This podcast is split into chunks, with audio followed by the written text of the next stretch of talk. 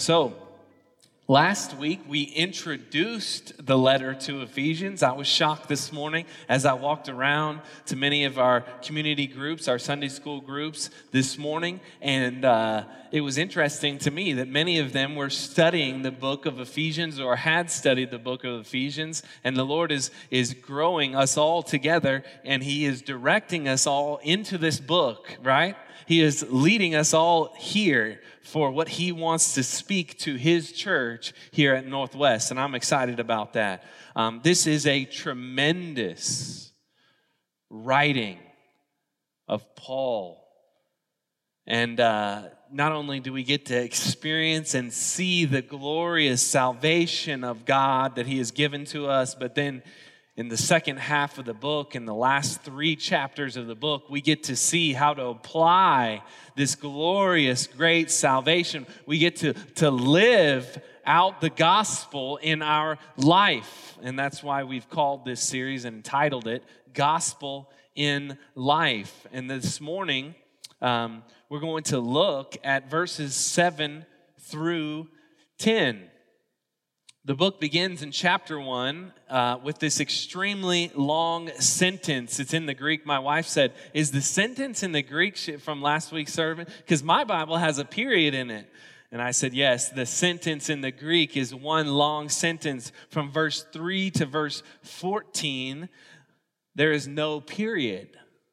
And it's a run on sentence. It's not a run on sentence because it's the Word of God, but it is one long, good wholesome sentence, right? For you grammarians, it's, it's correct, obviously. Last week, we saw in verses 3 through 6 the eternal Father's plan from the beginning of time. He chose those who are in Christ before the foundation of the world. This is a difficult concept, and we talked about it in depth last week. We cannot understand all the mysteries of God because He is God, but we understand that He did choose us. Therefore, we, the church, are, are blessed. We are chosen. We are loved. And these truths should bring about reassurances in our life that we are not by happenstance. We're not followers of Jesus just by chance, but by the actual plan of God. It should bring about humility in our life, knowing that our God is sovereign over all things, including even our own salvation. It should bring about comfort to us, knowing that we have been adopted as children of God. And so, while God is unveiling to us the Father, working in the past, laying down a foundation for our salvation, this next section reveals what Christ is doing in the present. What he is doing through the work of the gospel. What he is doing through the work of the cross presently in salvation. God revealing to us the plan of salvation past in verses 3 through 6 in present verses 7 through 10. And then next week, we'll talk about in the future, in the inheritance. This is the plan of God. And guess what? The plan of God is Christ. So let's look together at Ephesians chapter 1, verse 7 this morning. While you open your word to Ephesians chapter 1, verse 7, it is page 976 in the Pew Bible in front of you. You can stand in honor of reading God's word together as we read it as the body of Christ. Stand as we read. We're going to read 3 through 14 again because it is one thought, but we are going to study 7 through 10. Blessed be the God and Father of our Lord Jesus Christ, who has blessed us in Christ with every spiritual blessing in the heavenly places, even as he chose us in him before the foundation of the world, that we should be holy and blameless before him. In love, he predestined us for adoption as sons through Jesus Christ, according to the purpose of his will to the praise of his glorious grace with which he has blessed us in the beloved. In him we have redemption through his blood, the forgiveness of our trespasses according to the riches of his grace, which he lavished upon us in all wisdom and insight, making known to us the mystery of his will according to his purpose, which he set forth in Christ as a plan for the fullness of time to unite all things in him, things in heaven and things on earth. In him we have obtained an inheritance, having been predestined according to the purpose of him who works all things according to the counsel of his will, so that we who were the first to hope in Christ might be to the praise of his glory. In him you also, when you heard the word of truth, the gospel of your salvation, and believed in him, were sealed with the promised Holy Spirit, who is the guarantee of our inheritance until we acquire possession of it to the praise of his glory. Amen.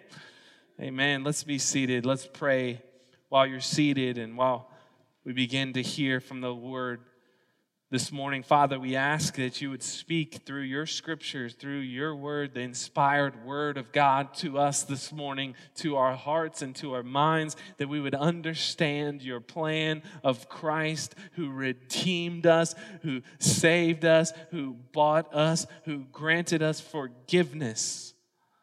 And Father, may we understand that so that we may worship with our life. Father, it's appropriate this morning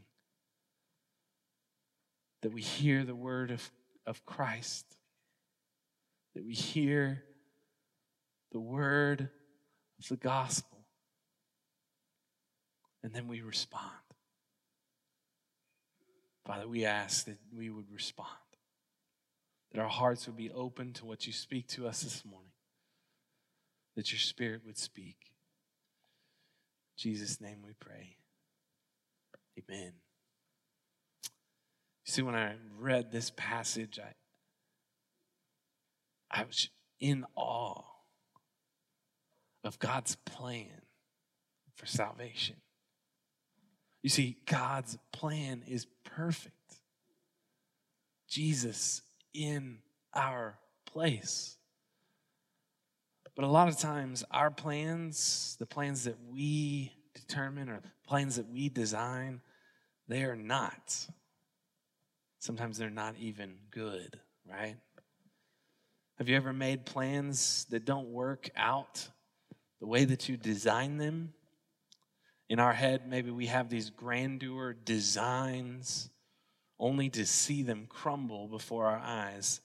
We recently had to go to a family wedding slash reunion in Hunt, Texas. I told you that we would have a story at some point about this RV, and we are going to have it. It's an eight hour drive one way, right? And uh, so it's a pretty good jaunt, especially for a five and seven year old.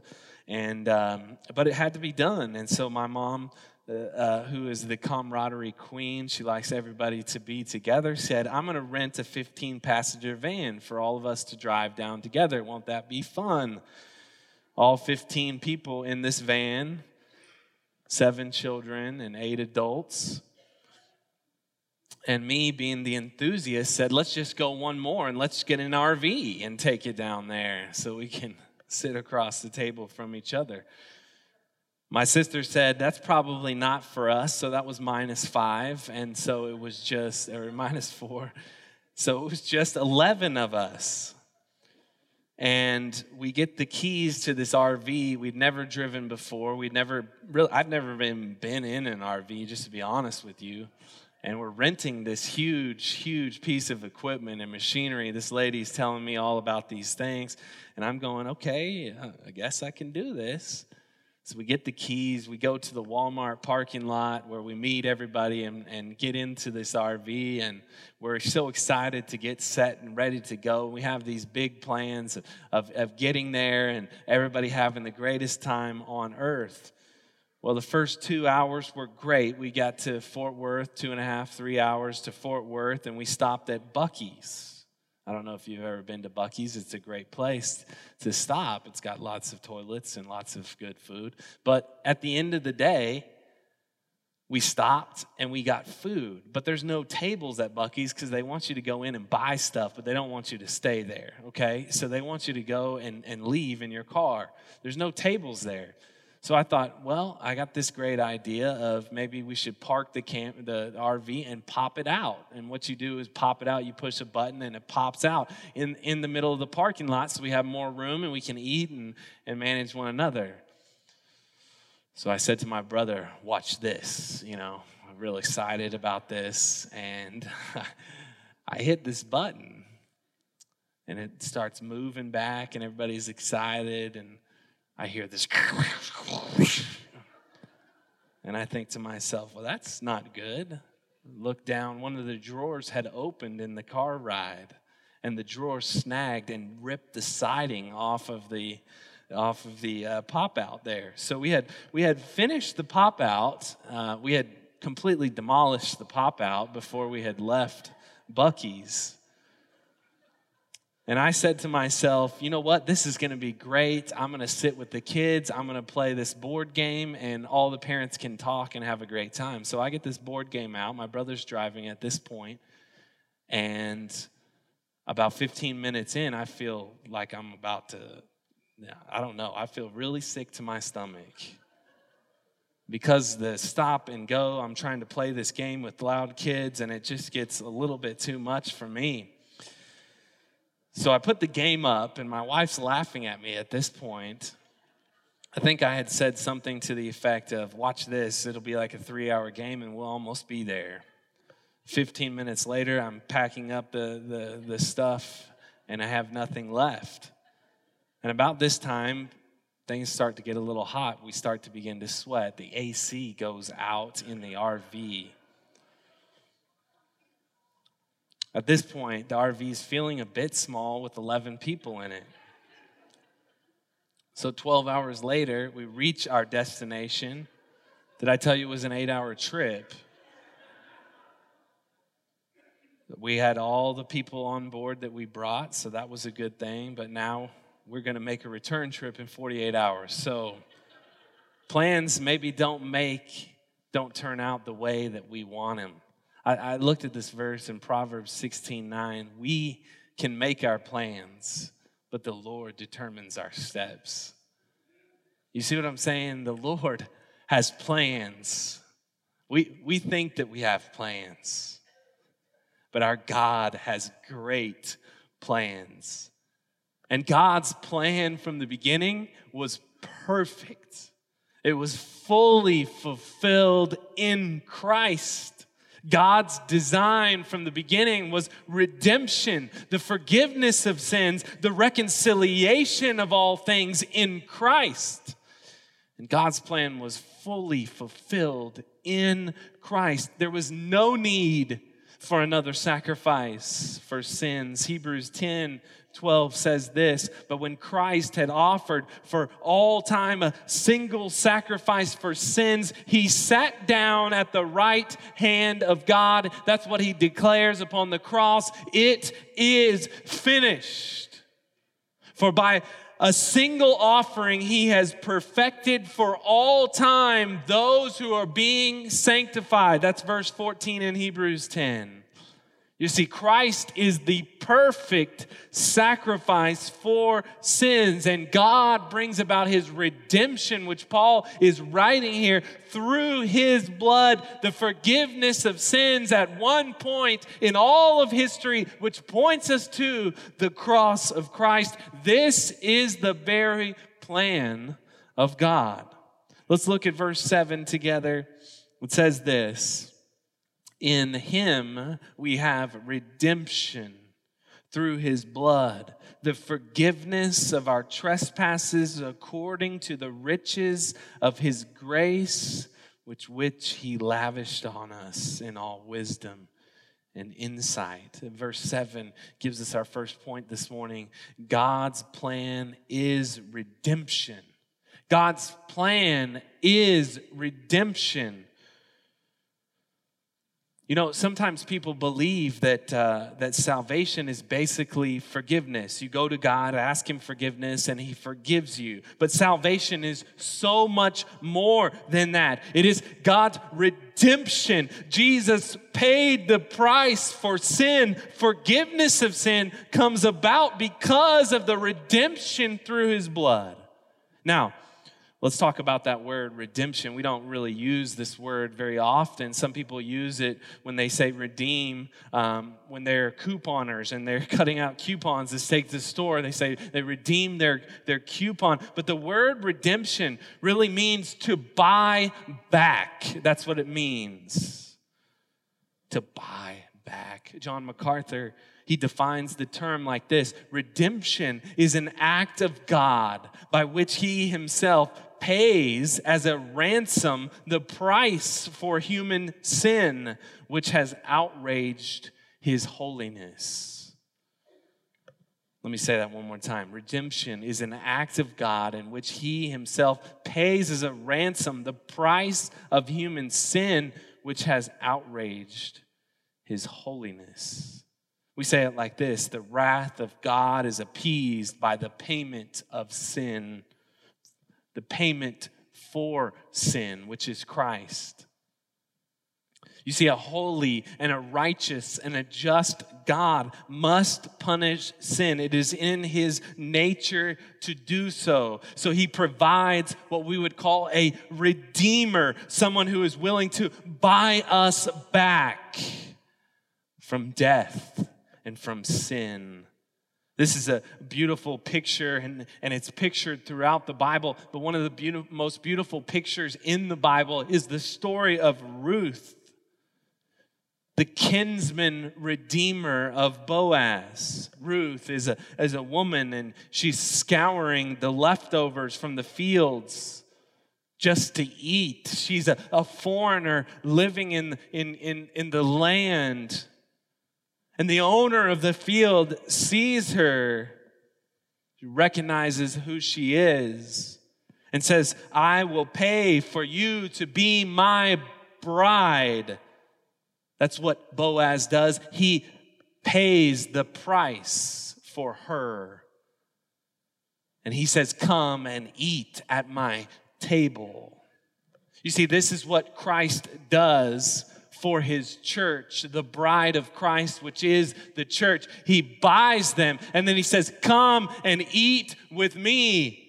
He is their redeemer. Another picture is in the Chronicles of, Narn- of Narnia with C.S. Lewis, in which he writes this book, in which there's, there's a, a, um, a Edmund, which is one of the children in the book, and he comes into the land of Narnia and he is deceived by the, the white witch and he eats, he takes and he eats and he becomes spl- enslaved to her. And yet, Aslan, the great Christ figure, the great lion, comes and he takes Edmund's place on the stone table in which he is sacrificed. You see, Edmund, uh, Aslan buys Edmund back in giving up his life. You see, the payment for sin is death. And because of the righteousness of Christ, his payment for sin was one time for all sin. John 8:34 says this Jesus says to them truly truly I say to you everyone who commits sin is a slave to sin. So if the son sets you free you will be free indeed. You see there are, there are five words that in the Greek that show us what God is doing in salvation. And these are actually legal terms that describe this great salvation. And one is used as justification. You may have heard this term, it is a legal term. Someone who is acquitted of a crime, they're let go of a crime. The, the sinner and we think of this in this way the sinner stands before a holy and righteous God accused, but God declares him righteous through the blood of Christ. The second word is forgiveness, which is used here in verse 7 as well. It's a legal term that actually means the canceling of debt. The sinner stands before God a debtor in his sin and receives the cancellation of debt because of Christ on the cross.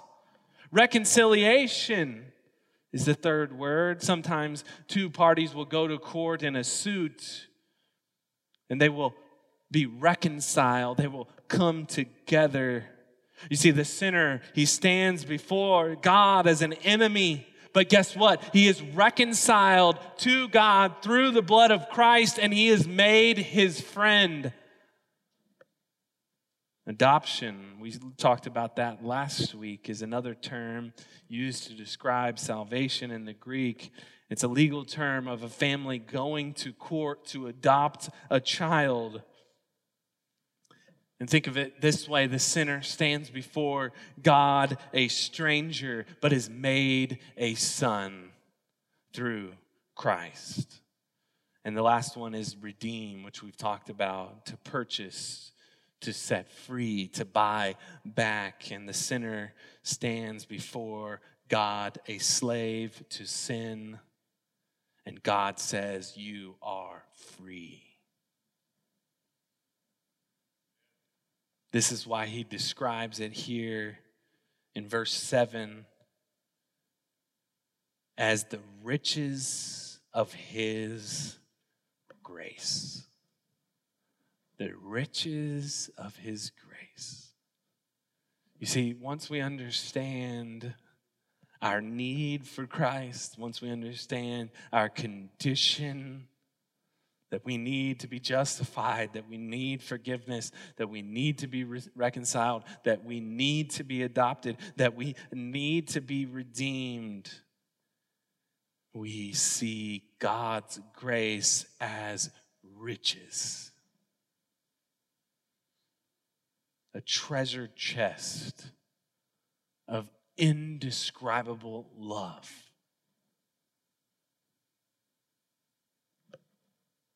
I mean, this you could ask these questions to yourself almost every day to develop that desire for God and yearning for Him. Do, you understand that you were you were paid for? Do you understand the richness of His grace? Do you understand that you have been forgiven? And guess what? Those things, what Paul writes here to the Ephesian church, should develop a longing and a yearning and a desiring to know this great God who loves you that much. God making himself known to you through the message of Christ, that he died in your place should change the way that we view God. It should change our heart and it should change our actions. Because what we're doing is responding to God's love for us. 1 Peter 1:18 says it like this, knowing that you were ransomed from the futile ways inherited from your forefathers, not with perishable things such as silver or gold, but with the precious blood of Christ, like that of a lamb without blemish or spot. This is what they sing in heaven, Re- Revelation 5 9. This is what it talks about is the singing, the song in heaven. It says, And they sang a new song, saying, Worthy of you to take the scroll and to open its seals, for you were slain, and by your blood you ransom people for God from every tribe and language and people and nation. This is why we share the gospel because it is good news. God would provide this great salvation in Christ. He bought you. He paid for you to be his child. Thanks be to God that he redeemed us with the blood of Christ. Lord, turn our hearts, turn your church towards thanksgiving, towards praise, for your name is worthy to be praised. Verse 8, which he lavished upon us. This is his grace, which he lavished upon us. One of our students, he has a new song about lavish.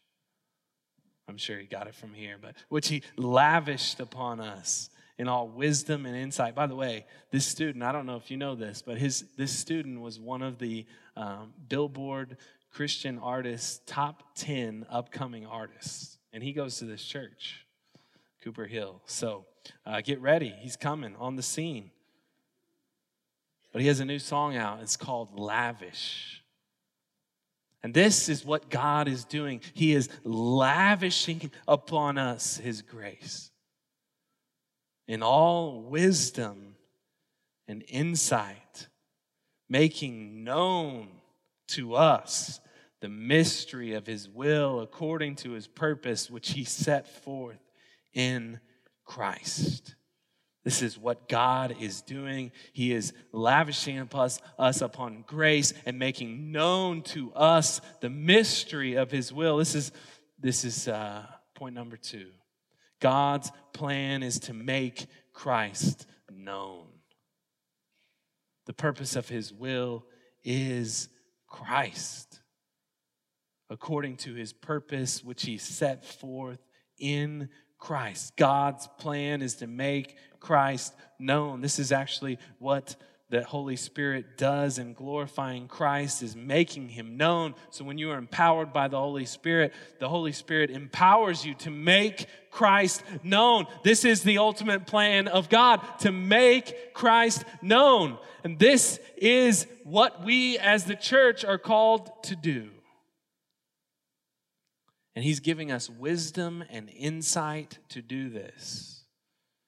Wisdom from God, insight into who God is, revealing to us through his word about Christ. Andre Maurois, a French philosopher, much smarter than I'll ever be, much, much, much more educated than I'll ever be, probably much more s- smarter than anyone that I know, said this that the universe is indifferent. Who created it? Why are we he, here on this puny mud heap spinning in infinite space? I have not the slightest idea, and I'm convinced that nobody else does either. and yet, God has revealed these truths to little children. My daughter can tell you why we're here. My daughter can tell you who created this earth. She's seven years old. He's even revealed his great salvation to little children. He's opened the eyes of the blind to see the mystery of his will. You see, the Old Testament, when you read the Old Testament, all the, all the things in the Old Testament point us to God's salvation through Christ. It's revealing his purpose in Christ in the gospel these shadows or these types to bring about the revelation of Christ. In Genesis 1, He is the Word speaking forth in creation and putting into order that which is disorder. He is declaring, Let there be light. If you look at John chapter 1 and Genesis chapter 1, Christ comes on the scene and God creates, and they are very images of one another. He is the Word speaking forth in creation.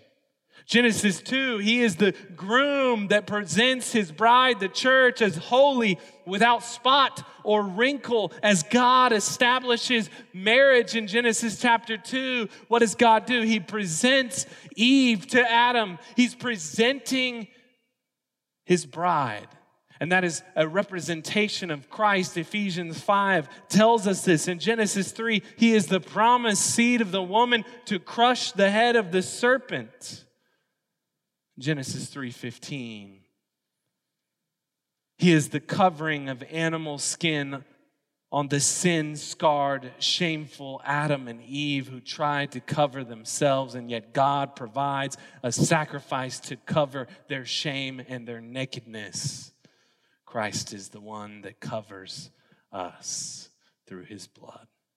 In Genesis 4, he is the first and the best sacrifice unto God, in which God is pleased as he is pleased with Abel's sacrifice. In Genesis 5, he is the very Son of God. As you will see in Genesis 5, it tells us about the sons of God and the daughters of man, and they in- intermingle, which causes the ark to happen, the great flood. In Genesis 6, Christ is the ark, the provision of God in which he rescues those who come to him from the wrath of God, God pouring out his wrath on the earth. In Genesis 7, he is the door to the ark, which opens to people of faith and closes to those who go their own way. In Genesis 8, he is the dove that brings hope through the olive branch, showing we can have peace with God through Christ. In Genesis 9, he is the rainbow of grace that God will not destroy the earth again because the one who is coming will show the ultimate grace of God. Even if we don't deserve God saving us, God will provide a way of salvation through his grace, which is found in Christ. You can go through the book of Genesis and see Christ all over. In Tower of Babel, He is the way in which they are trying to make their own way to reach God. He is the way to God. In the story of Abraham and Isaac, He is the ram caught in the bush that is the sacrificial substitute for us. And in Joseph, he is the beloved Son of God who is betrayed by his brothers, sent to Egypt, and falsely accused to be God's plan of salvation for his people. You see, God is revealing to us the mysteries of his will and his purpose, which is fulfilled in Christ. One of the great passages of scripture, 1 Peter 1 10 through 14, which I hope to preach at some point. Never preached this passage, but I would love to says this concerning this salvation, the prophets who prophesied about the grace that was to be yours searched and inquired carefully, inquiring what person or time the Spirit of Christ in them was indicating when he predicted the sufferings of Christ and the subsequent glories. It was revealed to them that they were serving not themselves, but you, church, in the things that have now been announced to you through those who preach the good news to you by the Holy Spirit sent from heaven, things in which angels long to look. He's saying that the prophets, the Old Testament, those who prophesied about the one who is to come, they're actually preaching these things to you to affirm the good news that God has a plan for salvation, and his plan was Christ. And then he says this, therefore, after understanding God's plan, after understanding these prophets are pointing us to Christ through the power of the Holy Spirit, he says this, therefore, preparing your minds for action and being sober minded, set your hope fully on the grace that will be brought to you at the revelation of Jesus Christ. As obedient children, don't be conformed to the passions of your former ignorance. Peter says this now that you know Christ, understand the good news message, and now he has been fully revealed to you, set your hope fully on the grace that will be brought to you at the revelation of Christ. You see, God's plan of Christ and his great salvation should change our hearts' desires. Let me, let me ask you this question Is your hope fully set upon the grace of God, or have you placed your hope in something else? You see, all of us have placed our hope in something. We were created to place our faith, our hope in something. And, and sometimes we have substituted the hope that we, we desire that is through God and His great story and His, His great salvation through Christ with football or money or our job or our next vacation in our RV. See, our hope is not in our former passions, but upon the grace of God and our future salvation, which is in Christ. Verse 10, bring almost to a close here. It says this making known verse 9 making known to us the mystery of his will according to his purpose which he set forth in Christ as a plan for the fullness of time to unite all things in Him, things in heaven and on earth. This is our third point this morning. God's plan is reconciliation. And this is the hope that we're talking about the fully establishment of our great salvation, where one day we are with God for eternity. God's plan is reconciliation. You see, Christ is the goal of all history, the fullness of time. It is Christ in which everything points to. The paradise lost is restored in Christ. All creation awaits the day when it will be reconciled back to Christ because He's the one that created it in the first place. Uniting all things in him.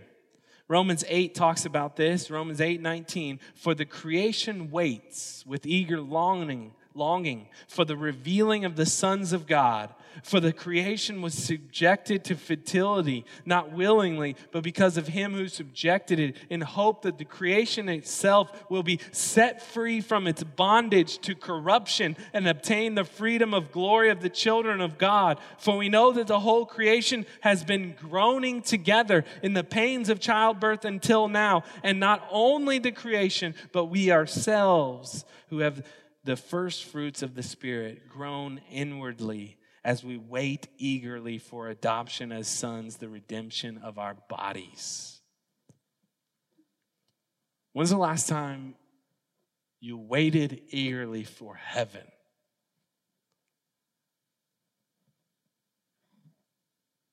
Maybe some of you in this room wait eagerly for heaven, or your hope is in the reconciliation with God our Father in the glorified body.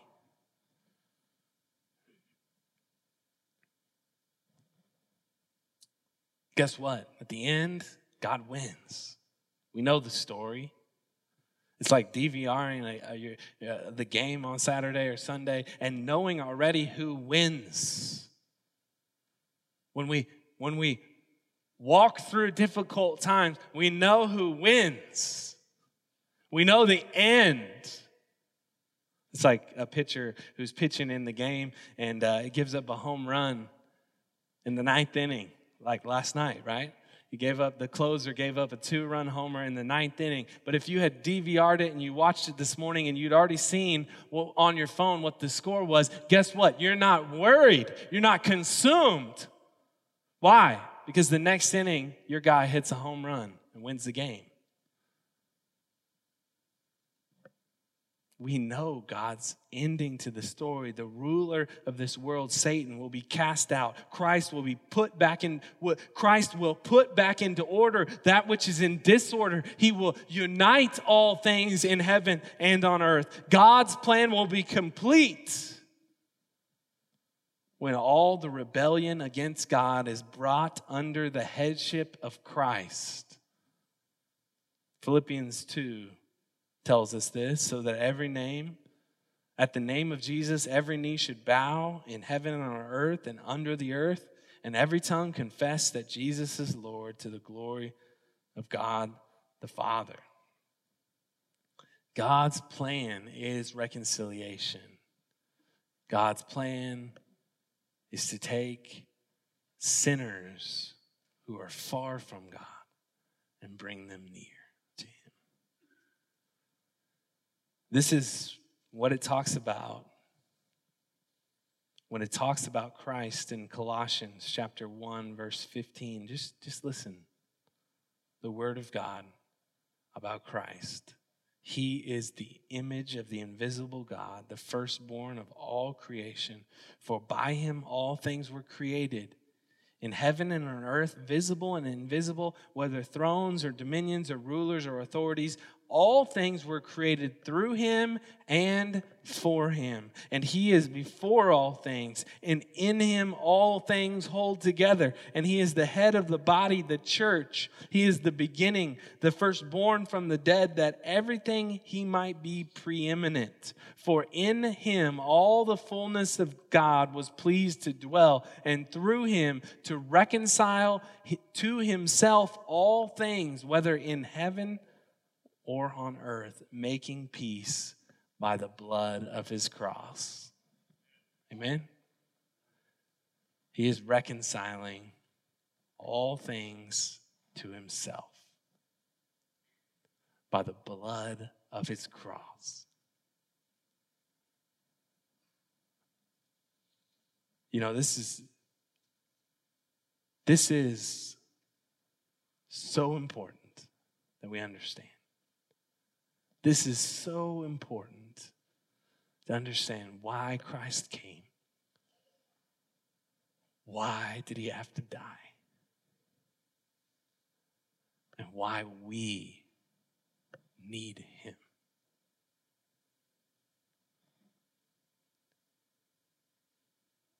The plan of God, the perfect plan of God, was Christ in my place. Let us not re- forget that. Let us not forget the goodness and the grace of God in our salvation, which is through the blood of Christ.